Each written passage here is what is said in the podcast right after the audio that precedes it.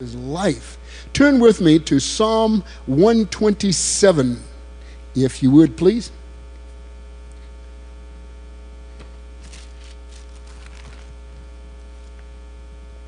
And we're going to use this as our kind of jumping off place here. Psalm 127 is right after Psalm 126. Okay, unless unless the Lord builds the house, its laborers labor in vain. I hear the rustling of the pages. So 127 verse 1 again says, Unless the Lord builds the house, its laborers labor in vain. Unless the Lord watches over the city, the watchmen stand guard in vain. In vain you rise up early and stay up late, toiling for food to eat, for he grants sleep to, to those he loves. I think the King James says, For he grants to his beloved even in his sleep. I like that. Verse 3 says this Sons are a heritage from the Lord, children a reward from him. Like arrows in the hands of a warrior are the sons born in one's youth. Blessed is the man whose quiver is full of them. They will not be put to shame when they contend with their enemies in the gate. Let's pray.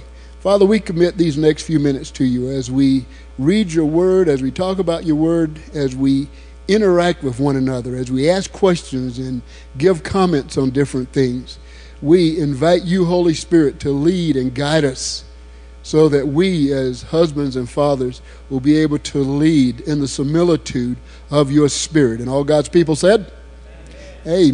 Amen. Man, I tell you what, I read that chapter again. This is one of the passages after coming to Christ that I literally memorized as it relates to my life. I wasn't even married then. I didn't get married. Uh, I came on staff here in the mid 90s, but I met my wife here in 90, March 7th, 1991 at 6:30 p.m. And we got married, moved away, went to seminary, came back here, and voila, got a job on staff. But the issue here, as and I want to talk to you guys as husbands and fathers, being the spiritual leader of your home. I do probably thousands of hours of counseling, or have done since I've been on staff here. And one of the constants that I've been surprised and a little disappointed at is the lack of spiritual leadership from the man to his family. Now, why is that? And here's some things that I've found as I've talked with guys over the years. You go out there and you meet that mule and work 25 hours a day. You get home, the wife been home reading the word, listening to TBN, CBN, and all those other ends, and she is full of revelation, and she wants to know from you, what is God saying? You're thinking, I'm, I'm still trying to figure out what happened at work today. So there's nothing wrong with work, but the issue is this that our family needs spiritual leadership from us much more than it needs the material things that we can provide. Now, those things are important. It's good to have a roof over your head, especially in this climate and all like that. But the reality of it is, as you learn to set aside some time with God and allow Him to speak into you, which gives you the, the capacity to speak into your family members that will endear you to them and that will give them more of the capacity to live life than anything you could do as a multimillionaire type person. About, well, a while back, I was talking to a man, very wealthy man. Kids are going crazy. And he just didn't get it. So finally, out of frustration, I just looked at him and I said, Look, your kids would rather live with you in a shack and be happy than in that multi million dollar house you got them in, and they are miserable because you're out basically making God, making money your God. Now, I have nothing against making money, but what I'm saying is the spiritual leadership aspect of who you are as a husband and father is far more important than you will ever it's, the, it's far more important than anything else you will ever do. Because years from now, and this, this talks about it here in this heritage, that heritage will be revealed in what you taught your family and what you, basically, what the person you are, who you are to, to them, is far more important. Uh, I, have a, I won't embarrass him by calling his name. A young man here I just did his, his premarital counseling and attended his wedding and all that, and I love doing things like that. If there's one thing that anyone can get from my premarital counseling is that the husband is to be the spiritual leader, first being led by the Holy Spirit, and then leading his family in love as God would have him to, to, do, to do that. The military guys understand it real well because they understand the chain of command and all like that. But quite frankly, even those guys get so caught up in their career and flying airplanes and making it up the chain and etching out the squares of being an officer and all like that.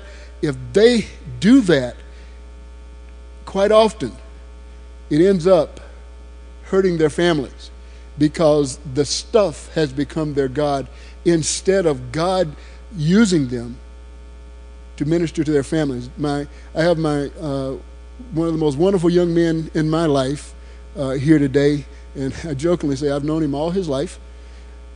Uh, my 16 year old son, Matt. Stand up and wave at the folks, Matt. Bless him. Have a seat, buddy. And Matt was, was joking with me just before I came up here. I said, Which breakout session are you going to? He looked at me and says, I'm your first congregation. and that is so important. Guys, your family is your first congregation. And you say, well, you know, I don't feel like I'm a preacher man. I don't feel like, but you might not be, but you're called to lead your family. The Bible says this about Abraham. It said he commanded his family well. That doesn't mean that he was, you know, started. How many of you seen the movie The Great Santini? It's probably about, uh, you, you got to be over 50 years old almost to, to say you've seen. That movie, interesting movie. Santini was, a, was an F 4 fighter pilot. And I, I, one of my most interesting scenes from that movie was every morning he would stand out. He's Marine Corps, I think a major uh, or lieutenant colonel. He'd stand at attention. He had the whole family lined up at attention. Even the fun part was even the dog was standing at attention. you know, dogs could do that. And I was thinking, is that the kind of leadership we want? No. We want leadership that is motivated by the love of God. And that comes from number one, having a real relationship with God. I didn't get married till I was 41. I jokingly say I was late getting to the dance. Uh, I was in the military, and I tell you, the military was, was, was, rough in those days on marriages. We had to do deployments to, um, a lot of guys might remember, not remember this place, Vietnam, places like that. And I remember when I got to my first flying squadron, I was an enlisted guy flying 141s uh, out of Norton the month before I got there, they had had 29 and a half divorces. And the reason I say 29 and a half is because one couple just traded spouses. okay? Don't get a divorce. I'll take, you know. And I thought, my goodness, this, this military is rough on marriages. Well, life is rough on marriages. Why? Because the enemy sees a marriage every time he can destroy a marriage, he, can, he it's like destroying a picture of Christ and the church. And so he's out to get them. So, how do you make your marriage last and be a spiritual leader that can show a picture of Christ in the church and still not be weird? I mean, you don't show up every morning with a robe on saying, Yay, family, let's read the word of, of God. No, you, you know, you don't get weird but you've got to be who you are and let Christ live his life through you. One of the things that concerns me is that I'm talking with people. I'm leading more people to the Lord in my office than I am down at the altar on Sunday morning. Why? Because I've got people that come into my office that think they need counseling, and what they need is the counselor, or who they need is the counselor.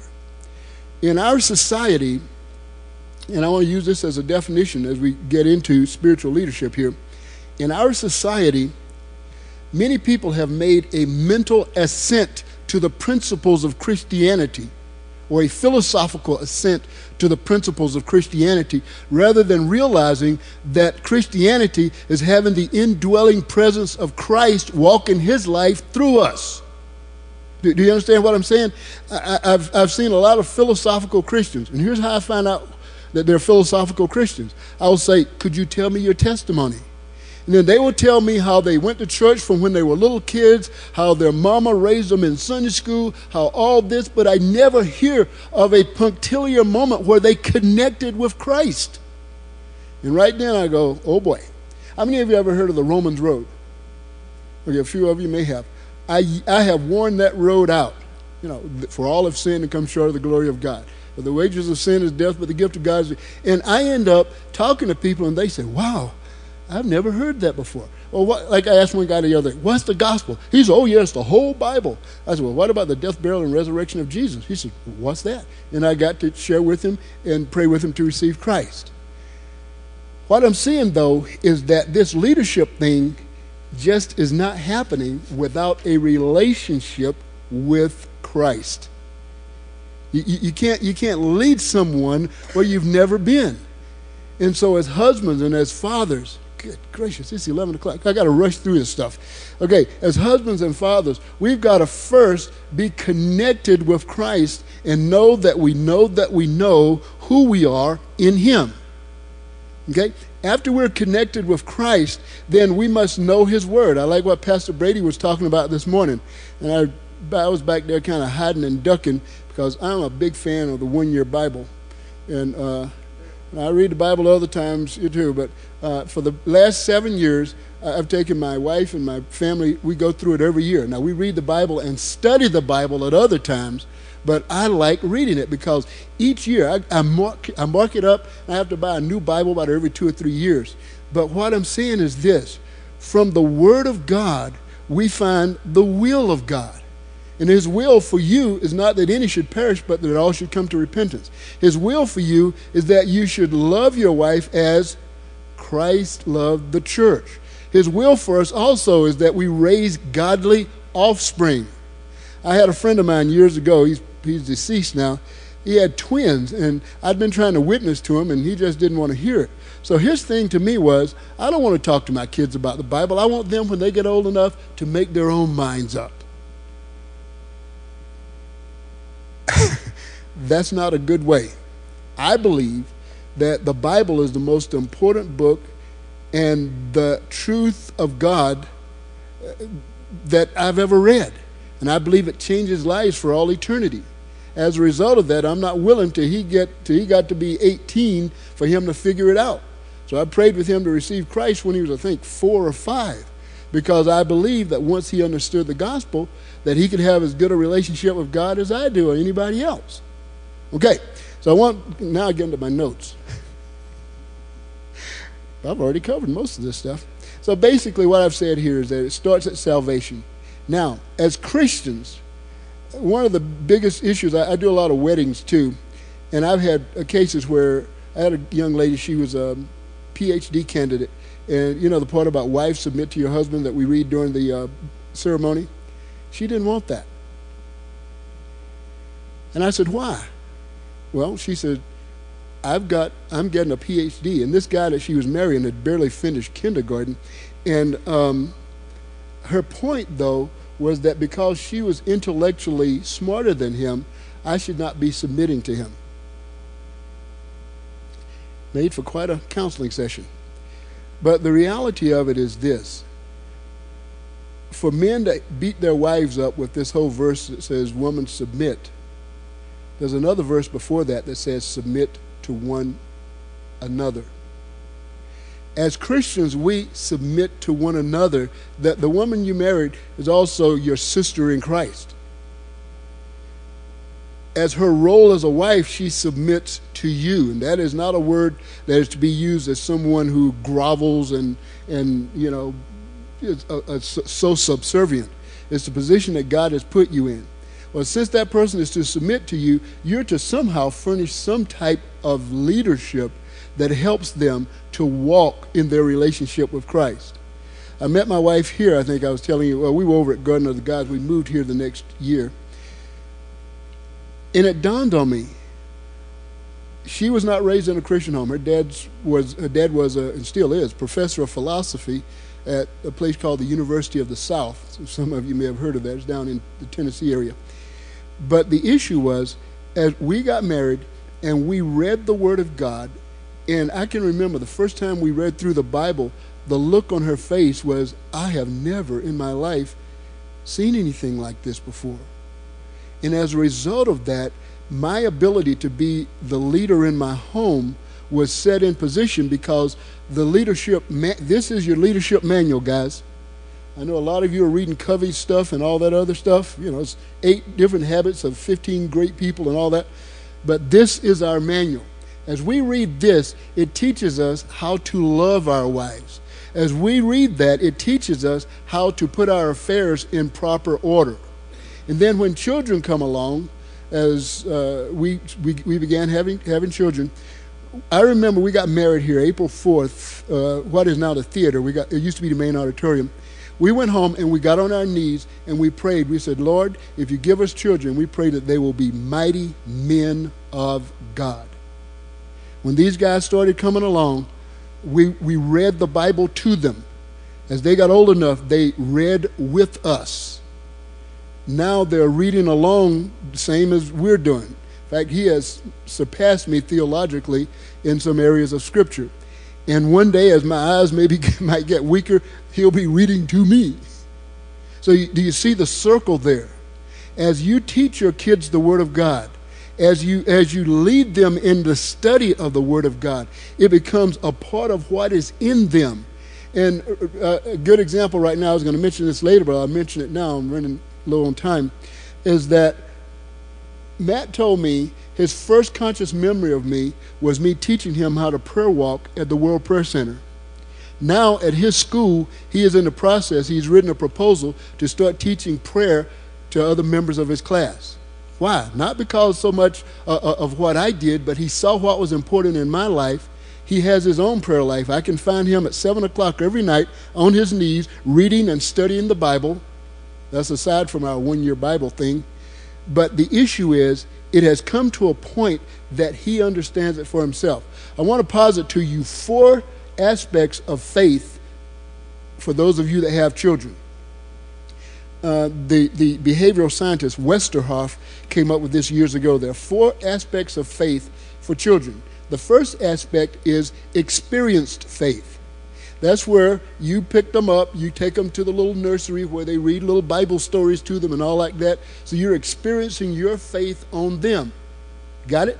The second aspect of faith as you lead your family is affiliative faith. That's where he got in the third, fourth, and fifth grade and started talking to his buddies about my dad believes this, our church believes that. He, Matt attends, this is a charismatic church, but he attends a Baptist school. So there's some interesting parallels there of, you know, you know, we, you know when I preach there, I, I, I, jokingly say, "Hey, look, don't worry about it. I'm not going to speak in. T- I'm not going to preach on tongues, so don't get nervous." So that's the affiliative. That's where, uh, you know, during the break, he talks to his buddies about, you know, my dad prays in tongues, and you know, let's keep it quiet so the pastors won't hear it. No, that kind of thing. The third aspect of faith that you're going to deal with when leading your family, experience affiliative searching. S E A R C H I N G and that searching, that's what makes parents nervous.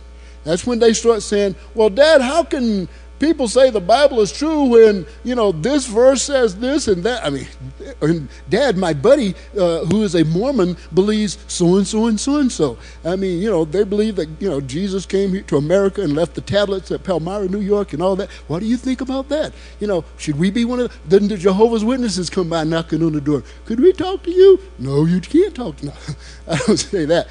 But, you know, Dad, we need to listen to all points of view. And I'm thinking, oh boy, this is getting crazy.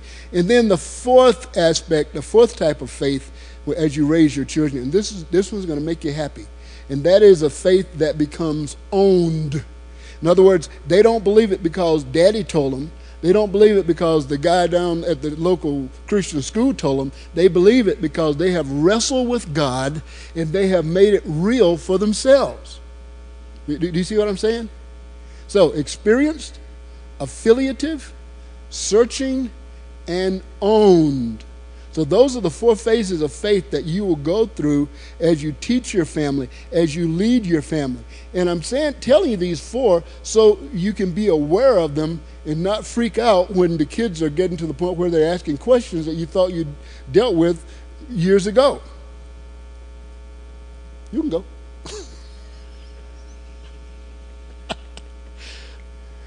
now, I've done a lot of talking, too much talking.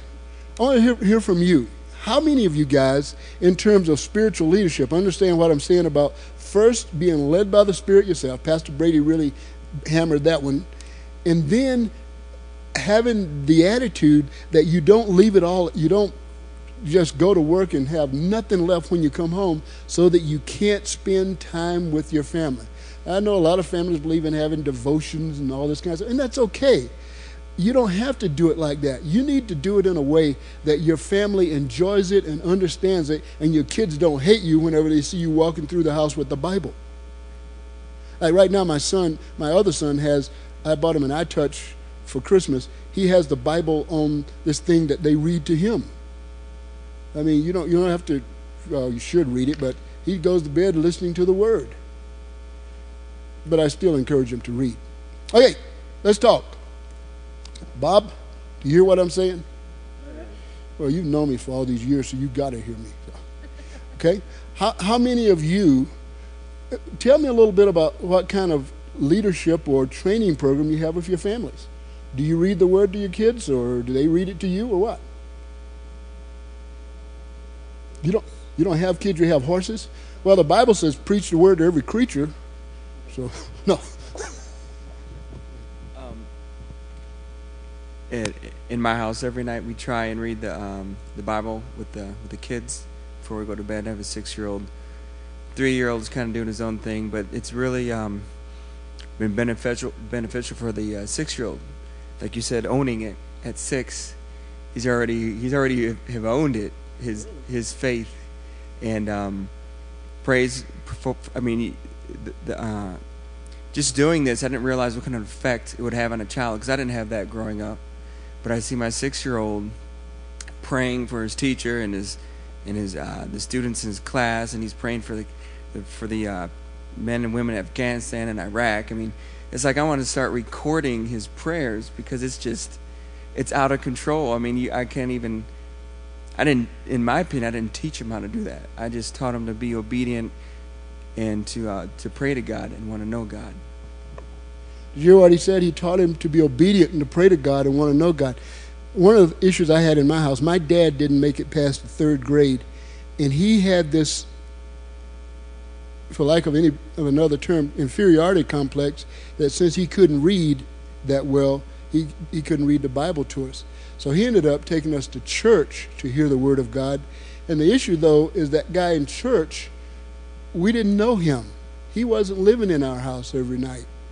And, and I grew up, I didn't come to Christ until I was in my late 20s because I got, I felt like church was, I didn't like church because there was a bunch of rules and I wasn't able to obey the rules. I'll give you an example. I didn't go to a movie till I was, I think, 17 or 18 years old because our church believed that it's a sin to go to movies. And my aunt told me, What if Jesus comes back while you're in the movie? And I remember thinking, Boy, I'd love to finish the movie. but, um, but, but the issue, though, is that I found out after I came to Christ that it's not a bunch of rules, but it's having Christ live in me and walking his life out through me. Okay? You've got grown kids. Talk to me about it.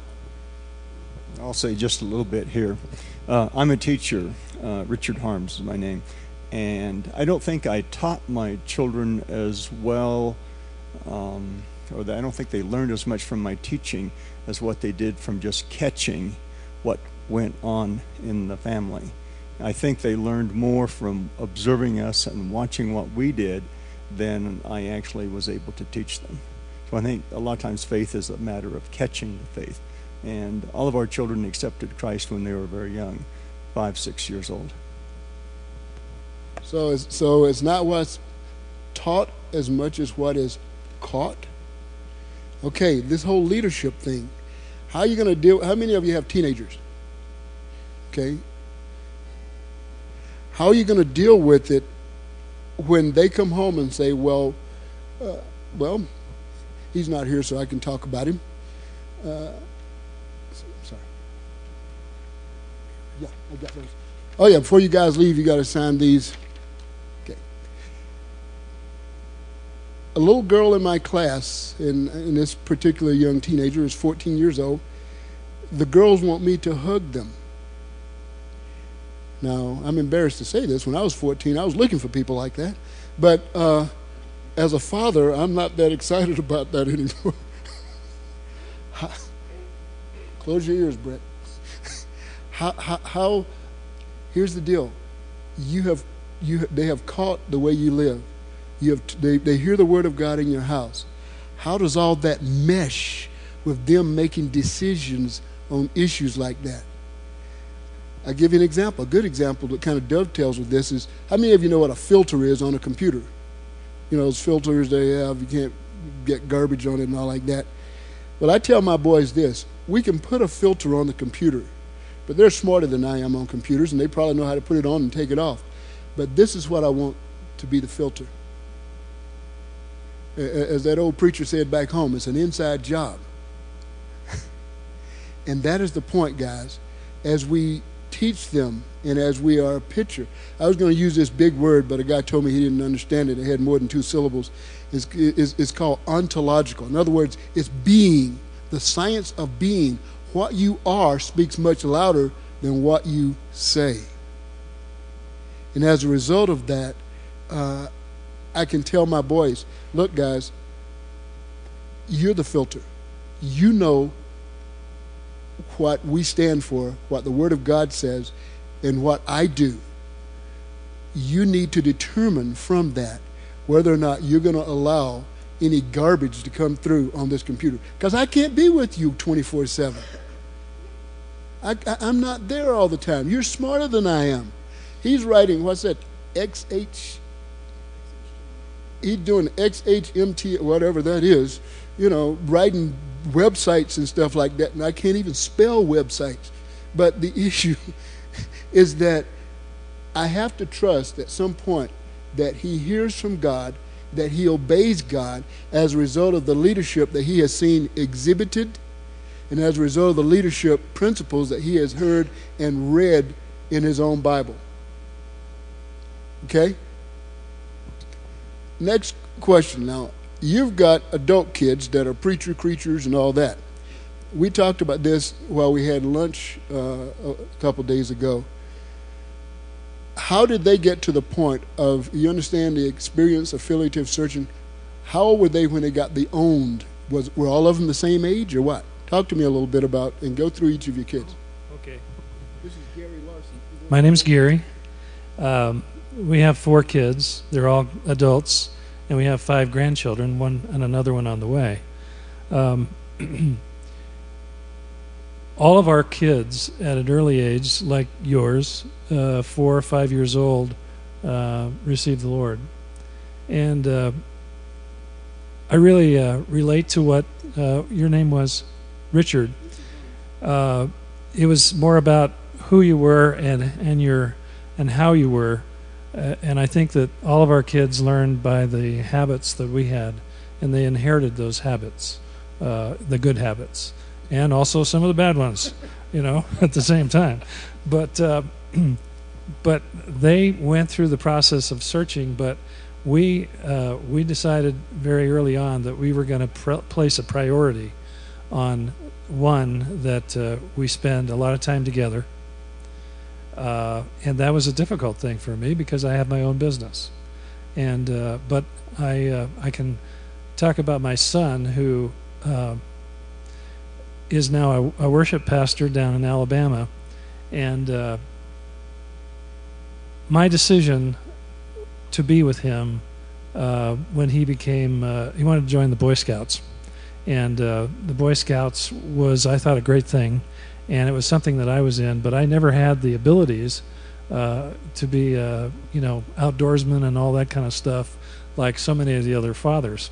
So I made a decision that if I was only to go with him and to be there and set up the chairs and be there when he was the senior patrol leader and to put away the chairs afterwards uh, that my being there and supporting him and and then being available to him all the time uh, was the best thing I could do. And so, as a result of it, he um, not only was it his ability to be become a leader, but but also it was our our times that we spent together going to and from and being at those kinds of events and being and just really taking the things that we used to have a thing we called uh, wisdom search. Wisdom search.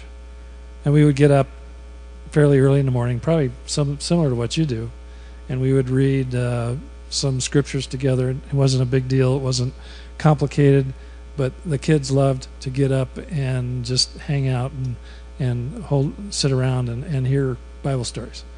And uh, but all of our kids have uh, had the point, and it happened mostly in their later teen years, uh, where they finally got to the point of really owning it and went through exactly this four step process.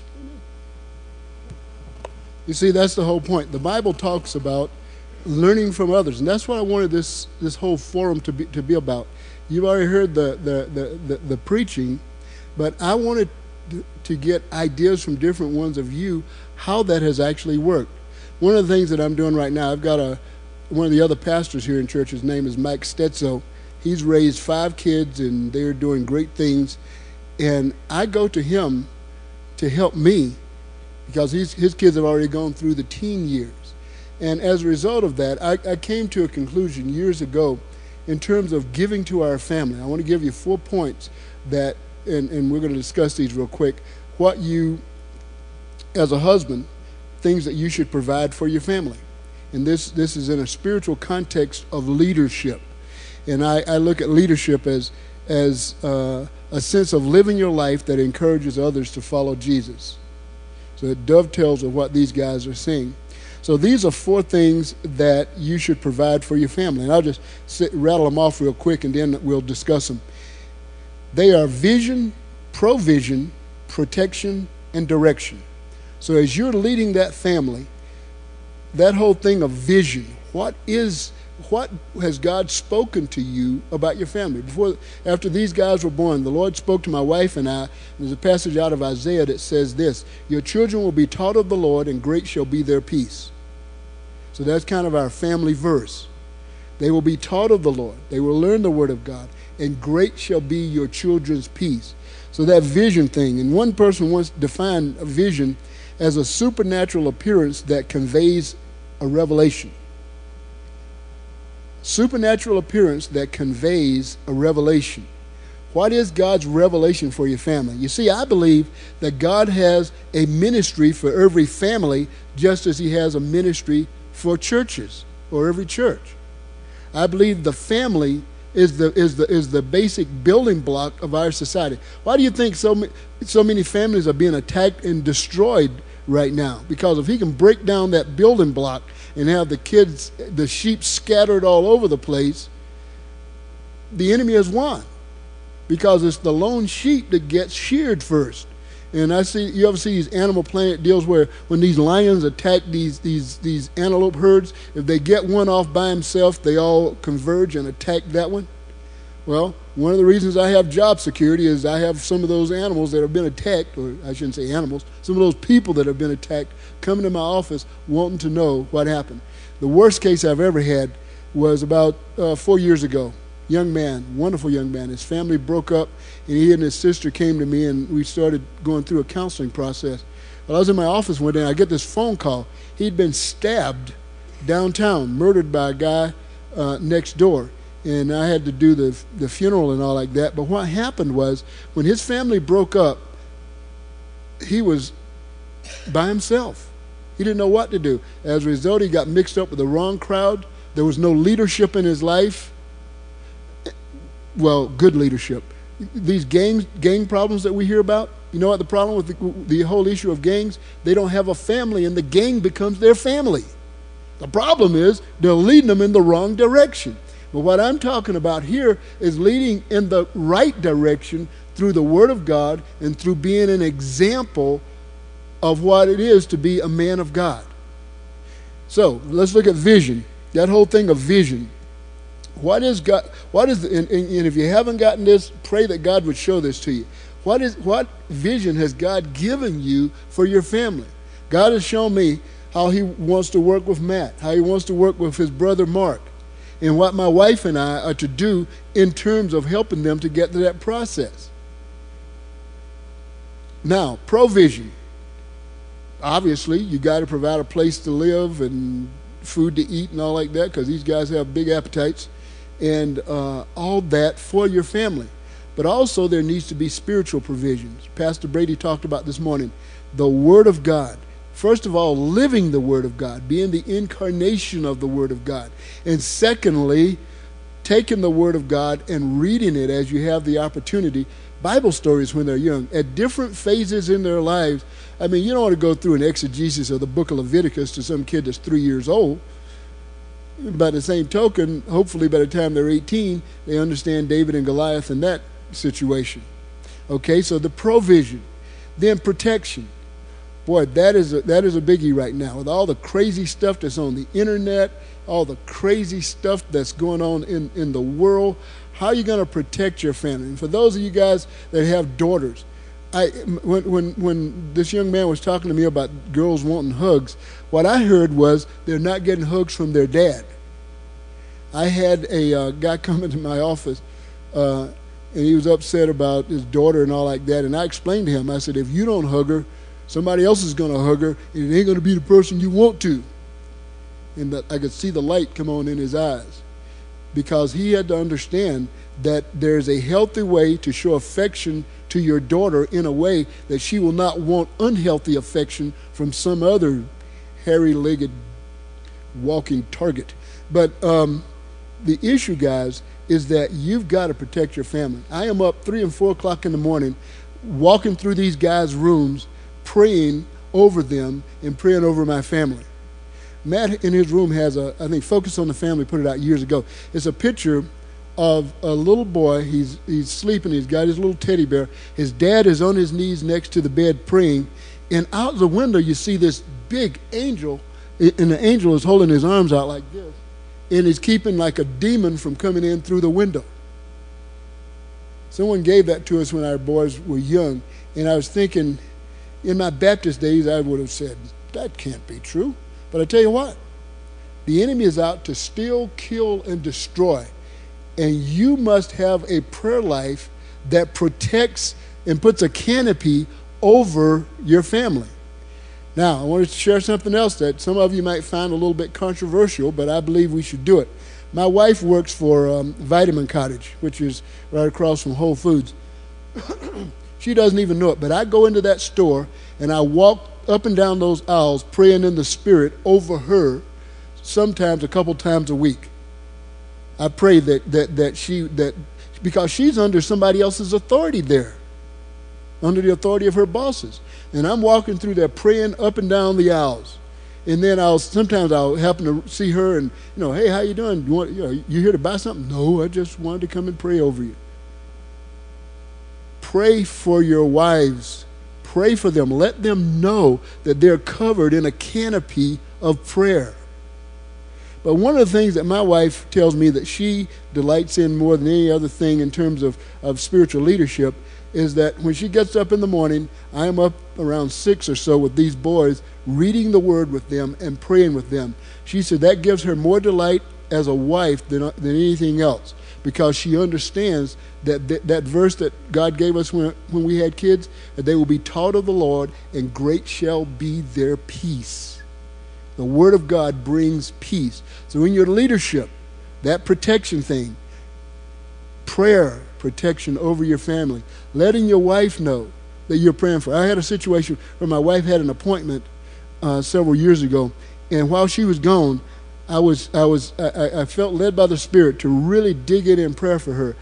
And she came back and, and a couple days later I explained to her that at that particular time I was I was led to pray for her.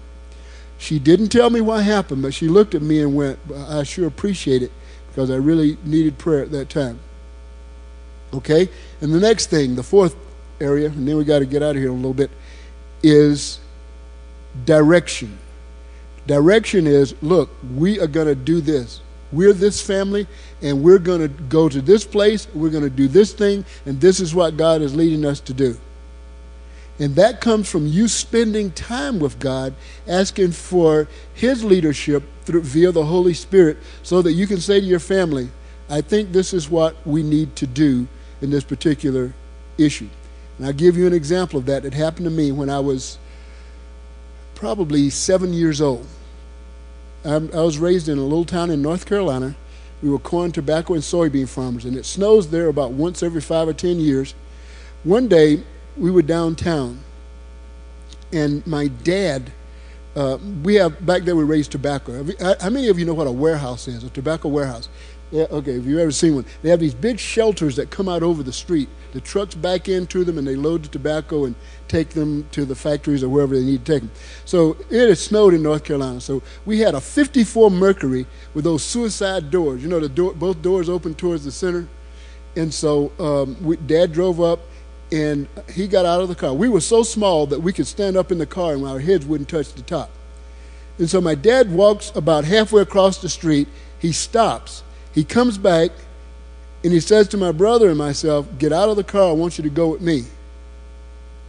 Now, we were parked under this warehouse with the shelter coming out. And we were angry, we didn't, but we didn't argue with him because the look on his eyes was, You better not give me a rough time about this.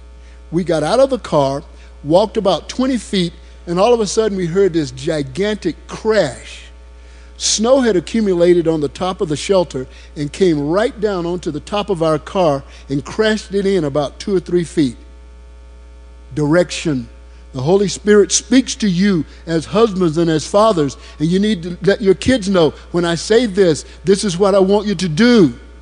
I'm not trying to be a killjoy, but I'm sensing that you need to do this. If we'd have argued with him, or if he'd have been a namby-pamby leader, say, well, I don't know, maybe you can stay in the car. And we walked on across the street and paid our auto insurance.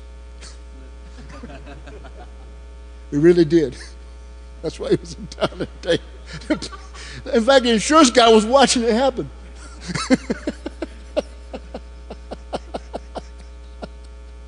so, do you understand this whole thing of leadership? Number one, your relationship with God, you're being led by God. You're to lead in love. But you're to lead definitely in ways that help your family. Not just lead, but live in a way that shows them a picture of Christ and causes them to want to walk with Him. Amen? Let's pray. Father, thank you for these mighty men of God. I bless them in Jesus' name. Thank you, Holy Spirit, that you lead and guide us into all truth. Help us in loving and kind ways to show that and to live that to members of our family in a way that they will fall in love with you and that this whole process will be repeated to their family members. For it's in Jesus' name I pray. Amen. Yeah, I was telling my boys, when I pray for them, I pray that, that, that in our family line, there always be people that love God, read His Word, and obey His Word until the return of Jesus. That is my prayer, and that's part of the vision that God's given me. Okay, guys, thanks for coming in here. I kept you a couple minutes over, but if you got to go, go. If you don't, hang around. Let's talk a little bit.